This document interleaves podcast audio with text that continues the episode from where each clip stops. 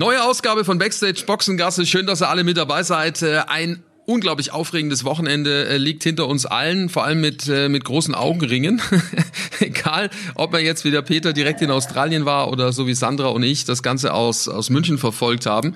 Es war unfassbar intensiv, Peter, ähm, äh, ja vor allem für dich, ja, mit, ich kenne es ja selber, mit mal so vier Tage schnell Australien ist es ja dann auch nicht getan. Ne? Definitiv, also ähm, wir sitzen jetzt auch noch immer gerade ähm, auf dem Rückflug, haben jetzt mal die erste Station geschafft, sind äh, in Bangkok Bangkok, ähm, jetzt gerade in der Lounge angekommen. Gleich geht's dann weiter Richtung Richtung München, kommen dann ähm, äh, am Dienstagmorgen um so knapp 6 Uhr dann in der Früh an, hatten übrigens ähm, noch großes ähm, Kopfzerbrechen und ähm, ordentliches Schwitzen ähm, beim Hinflug, weil unser Visum so spät angekommen ist und ähm, äh, wir hatten es auch noch nicht, als wir losgeflogen sind für für Australien. Äh, das war das war echt auch nochmal eine ganz neue Erfahrung.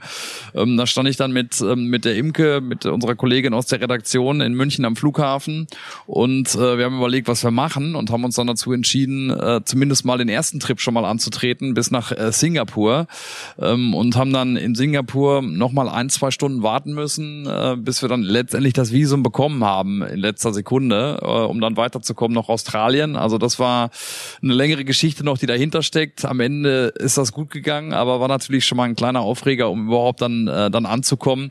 Und Sascha, du sagst es ja gerade dann auch, es waren acht Stunden Zeitumstellung. Ähm, das haben wir schon auch das ganze Wochenende mit äh, mit rumgeschleppt. Also der Kopf war ein bisschen langsamer als sonst. Der ein oder andere Versprecher, der dann auch dabei mal war und äh, der sich eingeschlichen hat. Aber wie gesagt, was, was unser Leid war, hattet ihr dann in, in München genauso, weil bei euch dann alles äh, zu richtig früher Zeit stattgefunden hat. Ne? Backstage Boxengasse. Der Formel 1 Podcast von Sky.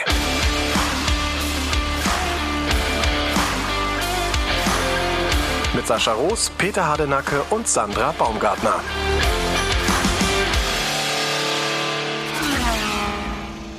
Du merkst, wenn in deinem Leben was schief läuft, wenn äh, du aufstehst und dir die Zähne putzt und feststellst, oh, die Zahn, äh, die Zahnbürste ist ja immer noch nass. Also das heißt, du hast zu wenig geschlafen. das war, irgendwie ähm, war es das. Und ich meine, klar, um Gottes Willen, was sollen wir sagen? Es gibt Menschen, die ja. arbeiten ihr Leben lang im Schichtbetrieb äh, und gehen nachts äh, und stehen nachts auf, äh, während wir alle friedlich in unseren warmen Bettchen liegen und arbeiten und äh, gehen dann ins Bett, wenn die Sonne aufgeht, so ungefähr. Also äh, über was reden wir eigentlich? Nicht. Aber nichtsdestotrotz ist es natürlich schon anstrengend und man merkt es dann irgendwie auch, ähm, mir hat der Körper wehgetan. Timo war überragend übrigens. Also der sah aus in der Früh, wie er kam. Da hatte ich so, boah, wie wär's mit dem ein oder anderen Eiswürfelchen für die Äuglein? Also der sah aus wie ein frisch geschlüpftes ja, Eichhörnchen. Aber auch ich kann das total gut nachempfinden. Also ich hatte ja an diesem Wochenende die komfortabelste Rolle von uns allen, äh, bequem zu Hause auf dem Sofa. Ähm, aber ich habe den Timo auch gesehen und ich habe echt mit ihm mitgelitten, weil ich kenne das auch. Ich bin ja selber auch gar kein gar kein Morgenmensch. Also früh aufstehen ist für mich wirklich echt richtig richtig schwer und richtig richtig schlimm. Und ich sehe da manchmal auch dann so aus. Guter Tipp dabei eigentlich auch habe ich nämlich auch immer ähm, einen Löffel im Kühlschrank haben und dann einfach die, die gebogene Seite vom Löffel schön auf die Augen drücken. Das hilft. Ich habe das mit der Gabel probiert, vielleicht lag's daran. vielleicht lag's Aber daran. der, der Timo hat sich's eh total gegeben. Nein. Weißt du, was der gemacht hat? Der war im Rutschenparadies in, Erding, ne? in der Gegend. Ja, mit, ja, mit der ganzen Familie. Mit der ganzen Familie. Der war aber auch sowas von paniert dann am nächsten Tag, weil er nämlich gedacht hat, er macht hier seine Kinder schön platt, indem er sagt, hier, die 120 Stufen Rutsche, die machen wir jetzt nochmal und nochmal und nochmal. Am Ende war er derjenige, hat er erzählt, der äh, praktisch auf den Brustwarzen die letzten Stufen Stufen der, der Treppe nach oben gerobbt ist. Ja gut, das darf man natürlich nicht vergessen, ne? dass die Kinder dann doch teilweise noch mal ein bisschen anderes Energielevel haben als man selber. Und apropos Energie, der Einzige, der wirklich unerschrocken äh, die Tage durchgestanden hat, ist unser Ralf. Ne? Also äh, wie immer, der Erste, der morgens wach gewesen ist, Sportprogramm, Frühstück, das erste Bild in unsere Gruppe. Wir haben eine WhatsApp-Gruppe, ähm, immer von seinem äh, Kaffee, der vor ihm stand, abends lange durchgehalten, immer die Frage, wo gehen wir hin, was machen wir noch? Äh, in der Boxengasse rumgerannt, an meiner Seite rumgestanden. Ähm, also das ist wirklich ein Phänomen. Also Ralf ist eine unkaputtbar. Maschine. Genau. Das ist eine Maschine. ja, das ist ich aber, aber, aber wisst ihr, was einen, was einen echt getragen hat ähm, äh, vor Ort? Das Publikum. Und äh, das ist was gewesen, wo man dann auch weiß, es lohnt sich, all das äh, weit zu fliegen, Jetlag zu, zu, zu ertragen und so weiter. Aber was da los gewesen ist äh, an der Strecke, ähm, dieser, dieser Weg rein äh, in Richtung des Fahrerlagers, äh, ja, die, die Leute, die da gewesen sind, die Australier, die jetzt zwei Jahre warten mussten, durch Corona bedingt, ähm, ja, äh, wieder dann die Formel 1 im Land zu haben, das war wirklich äh, Gänsehaut-Feeling pur, nur fröhliche, freundliche Gesichter ähm, und äh, ja, wie gesagt, ein angestacheltes Publikum. Das war großartig. Das glaube ich dir aufs Wort. Vor allem der Weg dort ist ja sowieso eigentlich schon cool, ne? Durch diesen Park und dann stehen da ja auch immer diese ganzen ähm, Oldtimer-Autos, wenn ich mich noch recht erinnere, da Spalier und so. Ja. Ne? Und dann läuft man da über diese ja, genau. Pontonbrücke genau. über den über den See äh, drüber. Ähm, das hat schon so eine ganz ganz spezielle Atmosphäre, finde ich. Sag mal, Peter, hat sich denn tatsächlich angefühlt so ein bisschen wie Saisonstart? Weil, also Australien war ja eigentlich immer Saisonstart und ich, ich habe da immer am diesem Wochenende so ein bisschen kurz mal das Gefühl gehabt, ich muss mich zurückerinnern, dass es eigentlich in Anführungszeichen schon das dritte Rennen ist. Es wäre schön, wenn es der Saisonstart wäre. Das habe ich mir auch nochmal so, so gedacht, ähm, als ich es jetzt auch erlebt habe, dann wieder in Australien.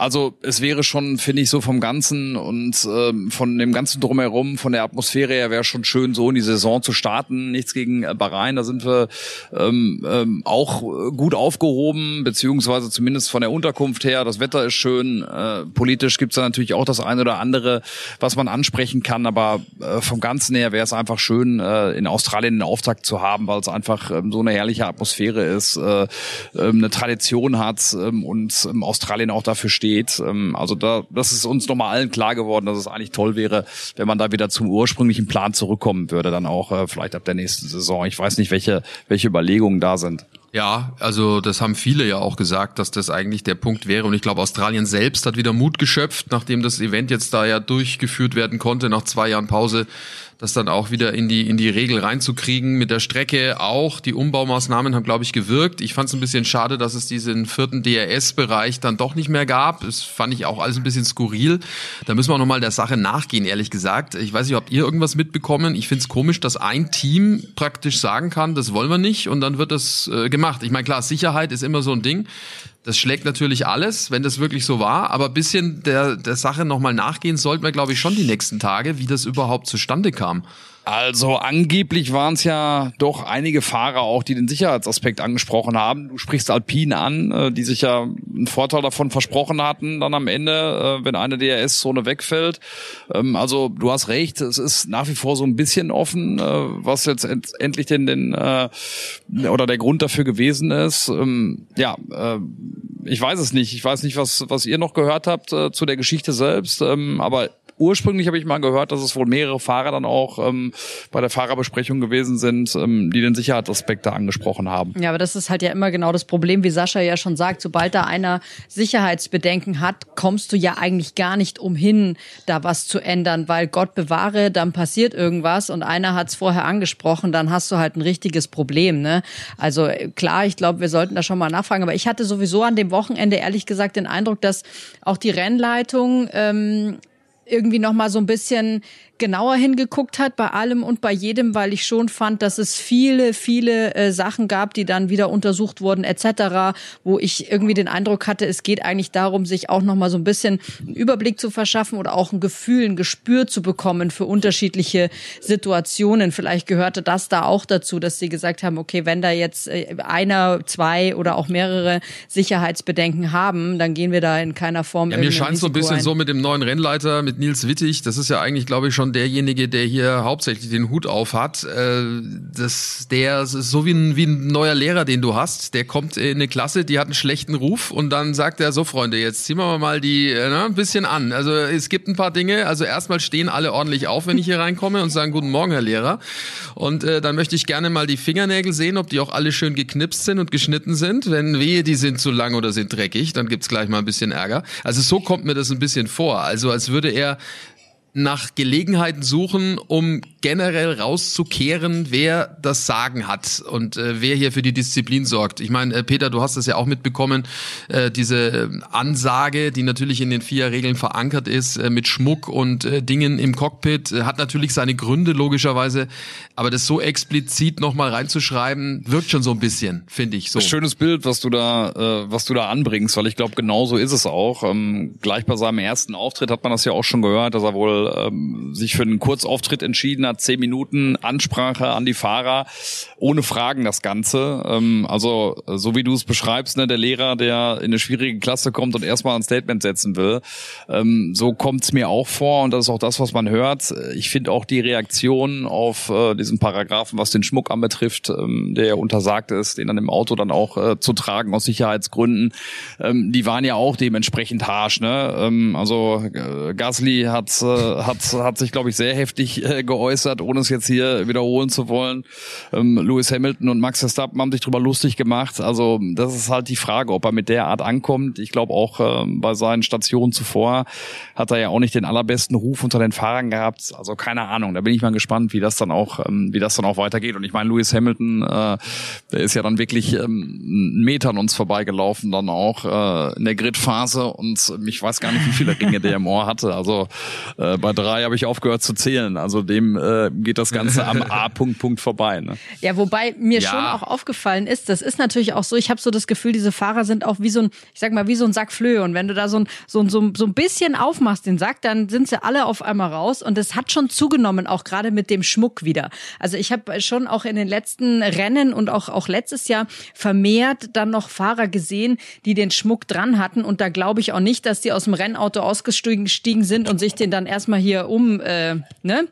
umgelegt haben. Bestes Beispiel war eben noch in Bahrain äh, Max Verstappen zum Beispiel, der hatte ein Tape am Handgelenk und über dem Tape war halt auch der äh, der Schmuck dann drüber und so. Also vielleicht ist es denen einfach auch aufgefallen, dass die da, ähm, ich sag mal, die, die Grenzen ziemlich ausreizen und auch überschreiten und vielleicht wollten sie da einfach nochmal drauf hinweisen. Bin ich gespannt. Ich, ich meine, Peter, Peter Ralf hat da ja was ganz Wichtiges auch dazu gesagt, was gerade diese Sicherheit anbelangt. Warum man das überhaupt nicht haben möchte im Cockpit. Ja, klar, weil äh, wenn du zum Beispiel an den, an den Unfall auch nochmal von, von Grosjean zurückdenkst, äh, ne, wo, äh, wo es gebrannt hat, äh, wenn du dann ein Schmuckteil noch hast, äh, um den Finger oder sonst was. Ähm, also ich meine, äh, mag man sich gar nicht, äh, mag man sich gar nicht ausdenken, wenn der Grosjean noch einen Ring äh, getragen hätte oder, oder einen, einen Armreif, wie äh, Max Verstappen es ja zum Beispiel auch tut. Der hat ja, glaube ich, so ein permanentes äh, Ding drum von Cartier, glaube ich, oder sowas. Bin mir nicht ganz sicher. Ich meine es irgendwie am Wochenende ja, auch gehört das, was, gehört das, was Sandra genau. gemeint hatte, ja, genau. Ja, genau, genau, ähm, ne, was, was dann auch nicht so einfach ist ähm, abzulegen.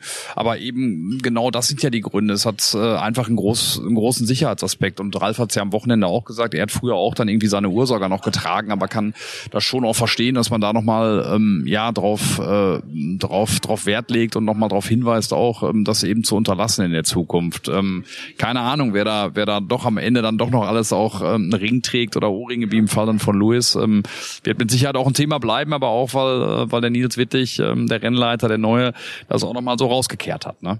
Ja, und dann habe ich Bilder gesehen auf Instagram, äh, lieber Peter. Äh, da muss ich sagen, bin ich schon ein bisschen neidisch geworden. Es gibt ja in äh, Melbourne ein ganz berühmtes oh, Steaklokal, ja. äh, Flados. Da war ich auch jedes Jahr.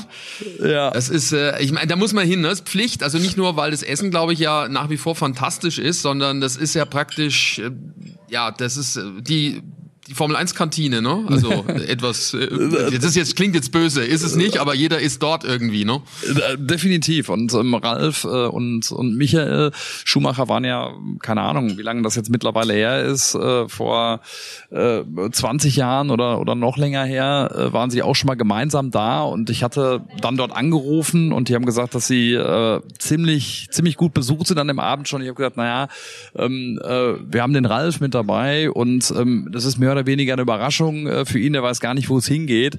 Ähm, dann hat er gesagt, oh super, ähm, also der der Vlado oder das ist der Sohn, glaube ich, mittlerweile vom Vlado, der Vlado selbst, der das ähm, der das Lokal eröffnet hat. Ich glaube vor keine Ahnung 40 Jahren oder sowas. Den den gibt's schon leider nicht mehr. Der ist leider schon verstorben, aber der Sohn hat sich so gefreut.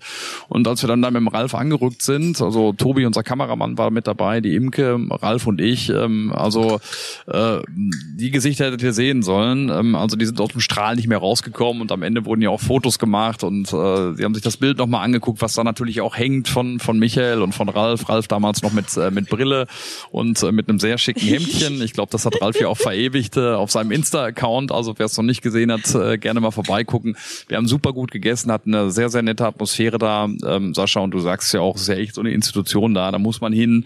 Also ähm, Sportstars kommen dahin, äh, Schauspieler und, und, und. Also ähm, äh, da kann man wirklich mal hin und es ist auch nicht äh, ähm, pompös aufgezogen, sondern sehr einfach und sehr schlicht. Man fühlt sich da wohl, tolles Essen, ähm, vernünftige Preise. Also ähm, ja, es war ein schöner Abend. So ein bisschen wie die Pistenklause am Nürburgring. Das kennen wahrscheinlich einige äh, deutsche äh, Motorsport-Fans ähm, und so kann man sich das dann ähm, in, ich sag mal, australischer Variante vorstellen. Hab da auch schon äh, einen schönen Abend verbracht. Ich war ja bisher erst einmal in Australien, aber habe es mir natürlich auch nicht nehmen lassen, beim Fladus mal vorbeizuschauen. Ja, das ist echt äh, Pflichtbesuch. Ja, ansonsten wollen wir mal ein bisschen über das Sportliche Ja, da war reden. ja noch äh, was, ne? war ja auch ein bisschen was los äh, in Australien. Es gibt viele, die sagen, jetzt ist die Formel 1 WM schon rum. Sehe ich anders, weil, weil Verstappen jetzt zweimal nicht ins Ziel gekommen ist. Aber der Dr. Helmut Marko, der so zuversichtlich und ich sagte, er strotzte ja förmlich am Wochenende vor Selbstvertrauen. Kein Wunder, so wie er da durchs äh, Fahrerlager stolziert ist. Ähm, ja, also am Sonntag, am Sonntag hat er mir wieder ein bisschen leid getan. Da sah ein bisschen gebrochen aus, der Doktor. Wirkt er fast schon müde äh, von dem, was da, Ja, was kein da Wunder. passiert ist. Kein Also, Wunder. Am, am Wochenende. Also ja, er hatte, er hatte wirklich sehr gute Laune das ganze Wochenende. Die Atmosphäre in Australien, die hat ihm auch sehr, sehr gut gefallen. Äh, Das hat man ihm äh, förmlich angemerkt. Also äh, richtig aufgelebt, ähm, äh, um es mal so zu sagen. Aber ja, am Sonntag waren die schon ratlos. Zweiter Ausfall mit unterschiedlichen Gründen. Bahrain, Australien, nur ein Rennen, was sie zu Ende fahren konnten. Da zumindest dann ja auch ein Sieg für, für Max. Ähm, Charles Leclerc in diesen beiden Rennen, wo, wo Max eben nicht ins Ziel gekommen ist. Am Ende zweimal 26 Punkte geholt. Also das ist schon wirklich eine, eine Problematik. Und ich habe es heute auch noch irgendwo gelesen, dass äh, wenn das Rennen unter normalen Umständen zu Ende gelaufen wäre, auch äh, ohne Safety-Car-Phase, dann wären es, glaube ich, 26 Sekunden gewesen, die äh, der Leclerc auf den Verstappen rausgefahren hätte. Also das äh, ist doch schon echt ein großer Unterschied. Und ich bin da auch so ein bisschen bei Ralf, weil wir auch gerade hier so ein bisschen gesprochen hatten, schon mal auch in der in der Lounge, wo wir gerade sind, äh, dass er es auch nicht so versteht, weil ihm das irgendwie auch vorher schon klar gewesen ist, was dieses Thema Graining ähm, anbetrifft bei, äh, bei, bei Red Bull und dieses Reifenthema, dass das einfach so ein großes gewesen ist, dass, äh, dass Helmut Marko vorher auch darauf angesprochen, das gar nicht so, so eingeschätzt hat. Äh, vielleicht hat er zurückgehalten oder sie haben es wirklich verschätzt. Äh, Max hat es ja auch gesagt, dass sie auch irgendwie ein falsches Setup irgendwie vom Auto hatten. Aber da äh, finde ich sind doch schon gerade ein paar große Fragezeichen und ich bin echt gespannt, äh, wie wie schnell sie sich dann zurückkämpfen können, auch im Vergleich zu zu Ferrari. Wobei ich habe mich schon gefragt, weil das wurde jetzt auch in den ersten drei Rennen, finde ich schon deutlich. Ähm, es haben ja einige Teams auch Probleme, was die Haltbarkeit ihres Autos angeht. Und da frage ich mich natürlich wieder, ist das jetzt wieder dem geschuldet, dass wir eine Regeländerung hatten und die Autos eigentlich komplett neu aufgebaut sind? Oder sind es wirklich einzelne schwerere Probleme, die die Teams haben. Es ist ja nicht nur nicht nur vorne Red Bull und auch Mercedes, die unterschiedliche Schwierigkeiten haben, sondern es, es zieht sich ja auch durch. Also ich meine, hier die, der Motorenverschleiß von Fernando Alonso im Alpin, der war ja auch schon jetzt ordentlich hoch und das da gibt's ja bei vielen Teams diese Momente. Und da bin ich immer am überlegen, ist das jetzt wirklich einfach neue Saison mit neuem Reglement und da müssen alle jetzt einfach ein bisschen durch. Also ich glaube auch nicht, dass wir uns um Red Bull Sorgen machen brauchen. Die werden schon wieder kommen, genauso wie ich glaube, dass Mercedes auch wieder kommt. Aber ich kann natürlich die Sorgenfalten vom Doktor schon verstehen. Ja, wobei er sie ja am Anfang, wie gesagt, gar nicht hatte. Das ist das, äh, Peter, was ich auch nicht ganz verstanden habe, warum er da, vielleicht war er leicht verblendet von der Schönheit um ihn herum in äh, Melbourne, kann ja durchaus sein. Aber der, der Punkt ist schon, äh, ist schon einer, der Anlass zur Sorge gibt, weil so schnell wirst du es nicht wegwischen können. Er hat ja gesagt, in Imola ähm, kommen neue Teile, das Auto soll ein bisschen abspecken, leichter werden, das bringt vielleicht ein bisschen was, aber Ferrari schläft schläft ja auch nicht. Die werden ja auch weiterentwickeln und weitere Dinge bringen. Das heißt, wenn du einen Schritt machst, macht Ferrari bestenfalls auch nur einen. Also das ist, das ist ja auch das Ding. Ja, ne, also ich meine, Imola ist für Ferrari jetzt auch ein wichtiges, wichtiges Rennen. Ne? Ist ja direkt vor der Haustür. Definitiv. Und die kommen ja jetzt äh, endlich dann auch mal wieder mit breiter Brust ähm, zu ihrem Heim. Man hat ja die letzten beiden Jahre auch echt immer mitgelitten. Aber was ich bei Red Bull halt auch interessant finde, ist äh, tatsächlich auch der der Faktor Max Verstappen. Ne? Ich meine, Helmut Marko hat es äh, überall äh, betont vor der Saison, auch nochmal bei den Testtagen in, in Bahrain, dass wir einen besseren Max sehen werden noch als zuletzt. Ähm, Im letzten Jahr, wo er schon sehr stark war, weil er eben Weltmeister geworden ist und dass ihm einen gewissen Druck ähm, nimmt, der ihn äh, vielleicht dann auch eher nochmal gehemmt hat an der einen oder anderen Stelle, als es ihm gut getan hat. Und ich finde jetzt gerade hat man schon so ein bisschen das Gefühl, dass er auch ein bisschen über über überpaced ähm, und und nicht das Maximum rausholt. Ähm, Sergio Perez hingegen, äh, der Mexikaner, äh, fährt's richtig gut. Vielleicht äh, ärgert ihn das auch, ähm, dass der wirklich viel näher an ihn rangekommen ist. Also gerade finde ich ist ganz schön viel Unruhe beim Team Red Bull ähm, auf verschiedensten Ebenen. Ja, ist nicht so ganz einfach. Die müssen das jetzt erstmal alles aussortieren, wie das alles läuft. Und klar, was diese Haltbarkeit anbelangt, ich meine, äh, Max, der das ja auch dann im Interview mit dir auch gesagt hat, äh, wo er meinte so, boah, also bisher hatten wir da eigentlich in den letzten Jahren nicht so diese Thematik, jetzt zweimal ausfallen, das geht so gar nicht. Ähm, ja, also das ist auf jeden Fall spannend und ähm, beschäftigt uns natürlich schon nach der Euphorie, die wir jetzt hatten in den ersten zwei Rennen mit diesen tollen Zweikämpfen. Darf Red Bull nicht schlafen, die müssen weitermachen. Ja. Und mit Mercedes, äh, die haben es Maximale rausgeholt äh, mit diesem humpelten Auto. Äh, Russell Zweiter in der WM, das ist ja auch so ein Ding, ne? Also wer hätte denn das gedacht? Also ich hätte mit viel gerechnet nach den ersten zwei Rennen, aber nicht, dass Russell auf, auf Platz zwei in der Fahrerwertung liegt. Unfassbar. Im Fußball sagt man, glaube ich, immer den Bayern-Dusel. In der Formel 1 ist es dann der Mercedes-Dusel, weil die haben ja jetzt schon zum zweiten Mal ordentlich profitiert von den anderen, ne? Ja, aber sie kommen, sie kommen ins Ziel. Das ist ja, das ist ja die alte, die alte Weisheit, ja, um äh, to, to, to be first oder so ähnlich, you have to finish first oder so ähnlich. Ja, so, so läuft doch das. Da muss erstmal ins Ziel kommen. Das ist es halt. Definitiv. Und also den Bayern-Dusel, den, äh, den Mercedes ja auch in den letzten Jahren so oft hatte, ich finde, dass der vor allen Dingen bei Hamilton ja so ein bisschen verflogen ist auch. Ich glaube, äh, beim ersten Rennen äh, und jetzt auch bei, bei dem Australien hat er so ein bisschen Pech gehabt, was äh, die Safety-Car-Phase äh, anbetraf und ähm, das in die Box kommen. Also da wären auch bessere Platzierungen für ihn möglich gewesen. Aber wenn wir gerade schon von Max gesprochen haben, der vielleicht ein bisschen Unruhe verspürt, auch, äh, auch weil äh, Perez äh, vielleicht ein bisschen näher an ihn ranrückt. Also für Hamilton ist es eben auch eine ganz neue Situation. Äh, da mit George Russell hat er halt jetzt ein anderes Kaliber als, als Valtteri Bottas. Ähm, das muss man natürlich auch sagen. Mal gucken, wie, wie, wie der siebenmalige Weltmeister mit der Situation dann jetzt umgeht. Ne? Ja, steckt so viel drin, steckt so viel drin in dieser Formel 1, das ist herrlich, so viele Themen. Über die äh, deutschen Themen sprechen wir gleich. Äh, wichtige Informationen noch für euch, die kommen jetzt. Die komplette Formel 1 Saison 2022, die könnt ihr nämlich live und exklusiv äh, auf Sky erleben. Seid bei allen Formel 1 Rennen live und ohne Werbeunterbrechung mit dabei. Verpasst keine Momente des Trainings und des Qualifyings.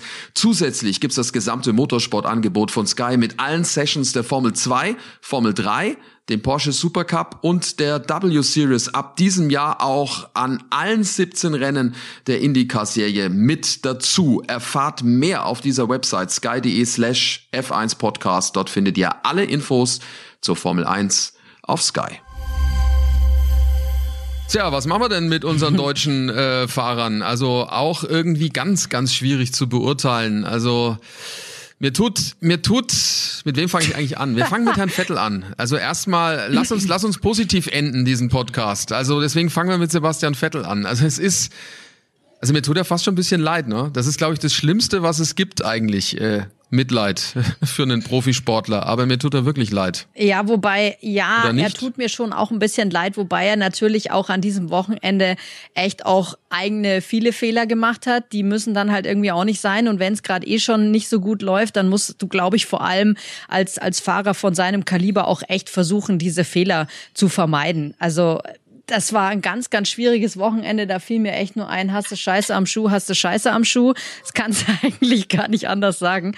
Ähm, oh, ich glaube für ihn auch echt schwierig zurückzukommen, quasi seinen Saisonstart zu haben und so gut wie, also so wenig Meter auf der Strecke überhaupt machen zu können über das ganze Wochenende und dann so auszufallen und diese ganzen, dann diese, diese Nummer mit diesem Roller da noch und so, also irgendwie, kann man eigentlich nur zurückspulen und nochmal von vorne anfangen. Wobei ich da an Timos Worte dann auch denke, wenn das Auto dann halt einfach auch so unfahrbar ist und so schwer zu fahren ist, ähm, dass es dann auch eher weniger am Fahrer selbst liegt äh, und dass es keine, keine wirklich selbst verursachten Fehler sind, sondern es einfach so, so unterschiedlich reagiert, ähm, dass es einfach schwer zu lenken ist. Aber bleibt trotzdem der Eindruck, dass es alles sehr, sehr unglücklich läuft gerade, ähm, vor allen Dingen auch für, für Lawrence Stroll, ähm, den Besitzer von, von Aston Martin, die Sechs-Sterne-Saison, die er sich immer wünscht, ähm, da sind sie so weit von entfernt, äh, fast schon Lichtjahre. Also da bin ich mal sehr gespannt darauf und wenn man bei Fehlern äh, ist, dann muss man natürlich vor allen Dingen auch auf das gucken, was, was der Sohnemann macht, der Lance. Ähm, Ralf hat ihn ja schon ein paar Mal harsch auch ähm, kritisiert und das Ganze ja auch äh, zu Recht, ne? wenn man an die Situation Sascha im Qualifying denkt, das ist ja an Peinlichkeit äh, nicht zu überbieten. Ich meine, da hast du ja, ja. Ähm, auch schön einen rausgeklopft mit Dumm und Dümmer. Äh, ähm, er dann gemeinsam mit Latifi. Ich glaube, das trifft aber dann auch wirklich auf den, auf den Punkt. Also unerklär, unerklärlich, was die beiden da gemacht haben und vor allen Dingen eben auch Lance Stroll. Ja, ja, also das ist schon schon extrem, was was da alles passiert. Im Rennen ja dann auch noch äh, auf sich aufmerksam gemacht, negativ, äh, hat jetzt glaube ich acht Strafpunkte sammelt das äh, ordentlich, also mehr Punkte äh, im Strafenkatalog als äh, auf dem Konto so direkt. Dann kommt der Hülki ja, wieder. Dann ist er Wenn ja, er noch weiter also, sammelt. Äh, na, weil du's, nein, aber was du gerade vorhin sagtest mit, mit Sebastian Vettel und so, ja. Ich meine, der Einzige, der keinen, keinen Crash gebaut hat mit dem Auto und rumgefahren ist, ohne dass er irgendwo angeschlagen ist, das war das ja. war der Hückenberg. Der ist weder in Bahrain mit dem Ding irgendwo dagegen gefahren, noch äh, in Saudi-Arabien. Also ja. mit dem Sebastian ja übrigens mit dem Sebastian übrigens, ähm, ja, also ne, unglücklich das Ganze, ganz klar. Vor allen Dingen, man muss ja auch ganz ehrlich sagen, ne, ich meine, wir haben ja dieses Interview auch mit ihm geführt und das ist ja auch äh, wirklich interessant, sich äh, mit dem Sebastian über andere Dinge zu unterhalten. In dem Fall jetzt auch über umstrittene Gastgeber in der Formel 1 und die Rolle der Formel 1 insgesamt, über den Krieg in der Ukraine. Ähm, na, das ist, ist ja alles immer sehr interessant. Ähm, na, ich finde, das ist manchmal natürlich auch, auch, auch schwierig, äh, ne, wenn sich ein Sportreporter mit einem Sportler über solche Dinge unterhält. Das ist ein, ist ein sehr, sehr schmaler Grad, ein sehr umfangreiches ähm, Thema, dann auch noch in alle Richtungen. Aber wie gesagt, trotzdem hat er da ja auch immer eine klare Meinung und das äh, schätzen wir ja auch alle äh, an ihm. Aber wenn man ähm, den Finger dann auch in die Wunden legt, dann muss man halt auch auf kleine Dinge achten. Ähm, und dazu gehört dann eben auch diese Situation, die ihr gerade angesprochen habt mit dem Scooter. Das mag man jetzt irgendwie so wegwischen und sagen, naja, komm, äh, ja, ähm, kein Problem. Aber wenn man eben auch ähm, so auf den Finger, wie gesagt, in die Wunde legt, dann muss man eben auch gucken, dass der Helm richtig sitzt, äh, dass man vor allen Dingen auch nicht frei, nicht fährt und sich da auch dann an, an die Regeln hält. Ähm, auch wenn es mit Sicherheit ein, tolles, tolles Bild war, wie er da mit dem Scooter äh, über die Strecke fährt, aber ne, das sind dann auch so, so Kleinigkeiten. Also am Ende war es echt unglücklich, ähm, das Wochenende für Aston Martin, für ihn auch. Wie viel Spaß ihm das Ganze noch macht, äh, keine Ahnung. Ähm, wir haben heute auch nochmal drüber gesprochen, ähm, auch ein paar Stimmen so aus seinem Umkreis gehört, weil es ja auch Spekulationen jetzt wieder gibt. Zieht er die Saison noch durch? Ja, nein. Das wird er wohl auf jeden Fall machen, weil auch, dass das Team nicht im Stich lassen wird, äh, ne, im, im Stich lassen wird. Ähm, aber ja, wie gesagt, ich glaube, das wird eine ganz äh, schwierige Saison auch auch für uns, da mit Sebastian dann jedes Mal nach Q1 zu stehen und und nach dem Rennende dann äh, über Platz 15 oder 16 zu sprechen. Ja, aber was ich finde, ist halt, äh, wann hat man bei ihm Feuer in den Augen gesehen? Wann hat man den Glanz gesehen? Wann hat man äh, ein strahlendes Gesicht gesehen? Dann, äh, wie zum Beispiel jetzt am Wochenende, als du mit ihm über seine Themen gesprochen hast. Also äh, fand ich zumindest äh, diesen Glanz, dieses Feuer, wenn er über Motorsport spricht habe ich schon lange nicht mehr gesehen. Klar kann man natürlich immer sagen, das hängt damit zusammen, dass er keinen Erfolg hat, aber dann soll er vielleicht auch die Konsequenz dann ziehen in gewisser Weise. Aber wenn du zurückblickst, wann war es denn? 2018 vielleicht, als er die Chance hatte? Hm. Da vielleicht. Oder 2017, und dann war es weg. Da ist nicht mehr viel da. Also finde ich jetzt ganz persönlich. Jetzt vielleicht ein bisschen hart, was ich sage, aber ähm, das ist wie das ist wie ein großes Feuer, das du entzündest. Ja, das brennt und brennt und brennt. Und wenn du da nicht mehr nachlegst, wenn da nichts mehr kommt, dann glimmt's nur noch. Und ich sehe es nur noch so ein bisschen glimmen, ehrlich gesagt. Also da ist nichts dabei, wo wo ich sage, wow, der ist aber äh, mega happy mit dem, was ja, er da tut. Ich glaube aber schon, dass es einfach auch eben mit der mit der sportlichen Lage zu tun hat, weil ich hatte schon immer mal wieder dieses Feuer und diese Leidenschaft in seinen Augen gesehen bei bestimmten Rennen, wo es gut lief, wo es ähm, wo, wo du gemerkt hast, da ist auch wieder der alte Sebastian auf der Strecke da, weil er das Vertrauen ins Auto hatte. Wenn er aber dieses Vertrauen eben nicht ins Auto hat, dann, dann kann er es natürlich auch nicht so, so fahren und dann kann er, habe ich so das Gefühl, auch diese Leidenschaft, die er hat, glaube ich, nach wie vor für den Motorsport einfach auch nicht so ausleben. Und wahrscheinlich in meinen Augen ist das dann einfach auch nur, ich sag mal, eine realistische Einschätzung der Situation, warum da dieses, dieses, diese Leidenschaft im Auge fehlt, sich dahin zu stellen. Ja, aber ich sag dir, in der Garage von Alpine steht ein Oscar Piastri, der würde mit einer Seifenkiste daran teilnehmen an dieser Veranstaltung und dem wäre es dann egal, ob er 800 Mal überrundet wird, ja. Der würde, das ist das, das ist das, was ich meine. Und wir reden so viel über Nachwuchsförderung und über ähm, ja Plätze, die nicht zur Verfügung stehen, Menschen, die vielleicht auch ja ein bisschen fahren wollen. Auch ein Hülkenberg würde, glaube ich, gern fahren. Ja, wobei dann möchte ich da aber auch noch mal einhaken. Dann diskutiere ich aber auch noch mal sehr gerne über Lance Stroll, weil bei dem habe ich dieses Feuer und diese Leidenschaft von Anfang an nämlich noch nie gespürt. Und da frag das ist aber ein anderes Kapitel. Ja, das aber ist ein da anderes Kapitel, mich weil das sind dann die schon auch, jetzt reden wir darüber, dass, dass, dass äh, Aston Martin irgendwie schlecht dasteht und dass es Lawrence Stroll auch nicht gefallen kann. Und ich frage mich dann schon, gefällt dem denn die Performance von seinem Sohn oder muss er da vielleicht nicht dann auch mal die Reißleine ziehen? Ja, von den Fakten her hast du recht. Am Ende gebe ich euch beiden euch beiden recht. Ne? Ich glaube, dass es ähm, für Sebastian einfach gerade eine schwierige, eine richtig schwierige Situation ist, weil er in so einer Gurke sitzt äh, und äh, dann natürlich auch unter ganz anderen ähm, ja, Visionen hergekommen ist. Zu Aston Martin, die was aufbauen wollten, dann wieder. Ähm, das ist ja alles nicht gegeben. Äh, das tut einem ja fast schon leid auch. Äh, das Feuer, was du angesprochen hast, habe ich bei ihm teilweise auch gesehen, ne, Sascha, wenn man an Baku zum Beispiel denkt, wo er in die Punkte ähm, gefahren ist und ein super Rennen äh, hingelegt hat. Äh, in Monte Carlo war, war er gut gut unterwegs oder auch in Budapest, wo er dann so ein bisschen Pech hatte. Also man würde ihm das irgendwie wünschen, aber auf der anderen Seite gebe ich dir auch recht. Äh, ja, wenn die Zeit dann irgendwo auch vorbei ist, ähm, da stehen dann andere, die auf ihre Chance ähm, heiß sind und auch in so einer Situation dann eben richtig was ähm, was bewirken könnten, vielleicht auch noch, ähm, äh, ob es ein Piastri ist oder andere äh, junge Fahrer auch oder selbst Nico Hülkenberg, ganz klar. Ähm, und ansonsten ähm, auch bei Lance Stroll äh, gebe ich euch beiden recht, weil da würde ich auch sagen, sagen. Also ähm, ich glaube, da wird es dann auch mal Zeit, dieses Kapitel dann auch mal zuzumachen, weil äh, wenn der durchs Fahrerlager äh, geht, da passiert halt einfach gar nichts. Ne? Bei dem sehe ich auch keine Freude äh, an dem, was er da tut. Ja, ja, das ist ja wirklich so. Ne? Das ist ja, ja echt ja. der Letagoras äh, der, der Formel 1.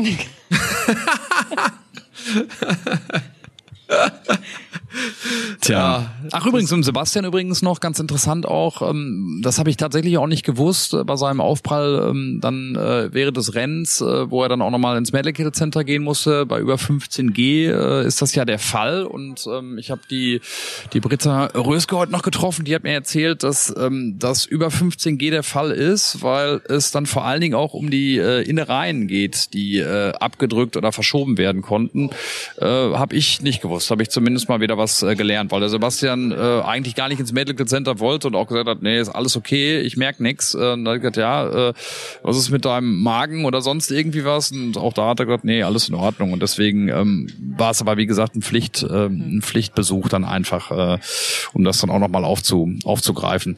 Aber äh, um dann vom Sebastian zum positiven deutschen Thema zu kommen, Mick Schumacher da waren wir doch alle erleichtert, dass der im Qualifying den Kevin Magnus und seinen Teamkollegen jetzt endlich gepackt hat. Ja, nicht nur im Qualifying, ne? Ja, ja, im, im, Rennen dann ja auch, aber es war natürlich auch eine stetige Steigerung von ihm. Das ist ja das Besondere dann auch. Weißt du, der hat sich ja von Runde zu Runde, von, von gezeiteter Runde zu gezeiteter Runde auch weiterentwickelt und gesteigert. Das fand ich auch sehr, sehr gut. Das ist der richtige Schritt in die richtige Richtung. Dann geht's nach Imola jetzt dann ähm, in 14 Tagen und das wird dann auch für ihn, glaube ich, nochmal den nächsten Schritt nach vorne gehen. Also er gewinnt an Selbstsicherheit und was ich auch gut finde, dass er äh, dann so kurz nach dem Rennen sich auch nochmal Gedanken macht über strategische Art Arten äh, und, und, und Möglichkeiten, äh, Peter, ähm, was der Albon gemacht hat bei Williams. Also das war ja auch Wahnsinn. Erstmal disqualifiziert vom, von, der, von der Qualifikation, weil er zu wenig Sprit an Bord hatte und dann fährt er vom letzten Platz bis in die Punkte rein. Und zwar weil er es nämlich bis 5,3 Kilometer vor dem Ziel mit einem Satz Reifen aushält. Wahnsinn. Stark, absolut. Ähm, ja, das hat Mick angesprochen und da muss man natürlich auch ein großes Kompliment machen in Richtung äh, Williams und ähm, Jost Capito, würde ich jetzt zumindest mal sagen, weil der ja damals gesagt hat, wenn man hinten dran steht ähm, oder vielleicht nicht so ein gutes Auto hat, dann muss man äh, über die Taktik kommen.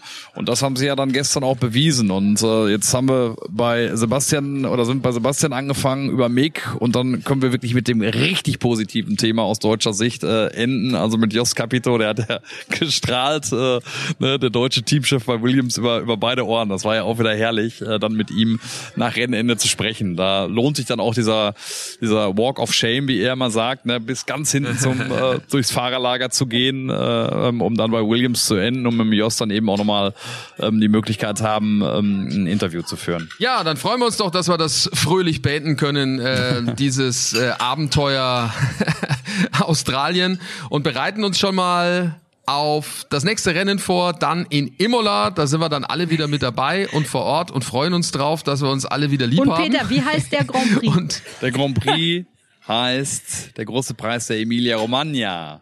Genau! So ist es. In Imola, Traditionsrennstrecke. Mit uns, wie gesagt, und dann hoffentlich auch mit euch. Äh, nächste Ausgabe von Backstage Boxengasse gibt's gleich dann am kommenden Dienstag, so wie immer, ab 12 Uhr, überall dort, wo es Podcasts gibt. Gerne weiterempfehlen und ähm, ja, eure Kommentare bitte rein in die Notes. Mach's gut, gute Woche. Ciao. Ciao. Tschüss. Backstage Boxengasse ist eine Produktion der Podcastbande im Auftrag von Sky.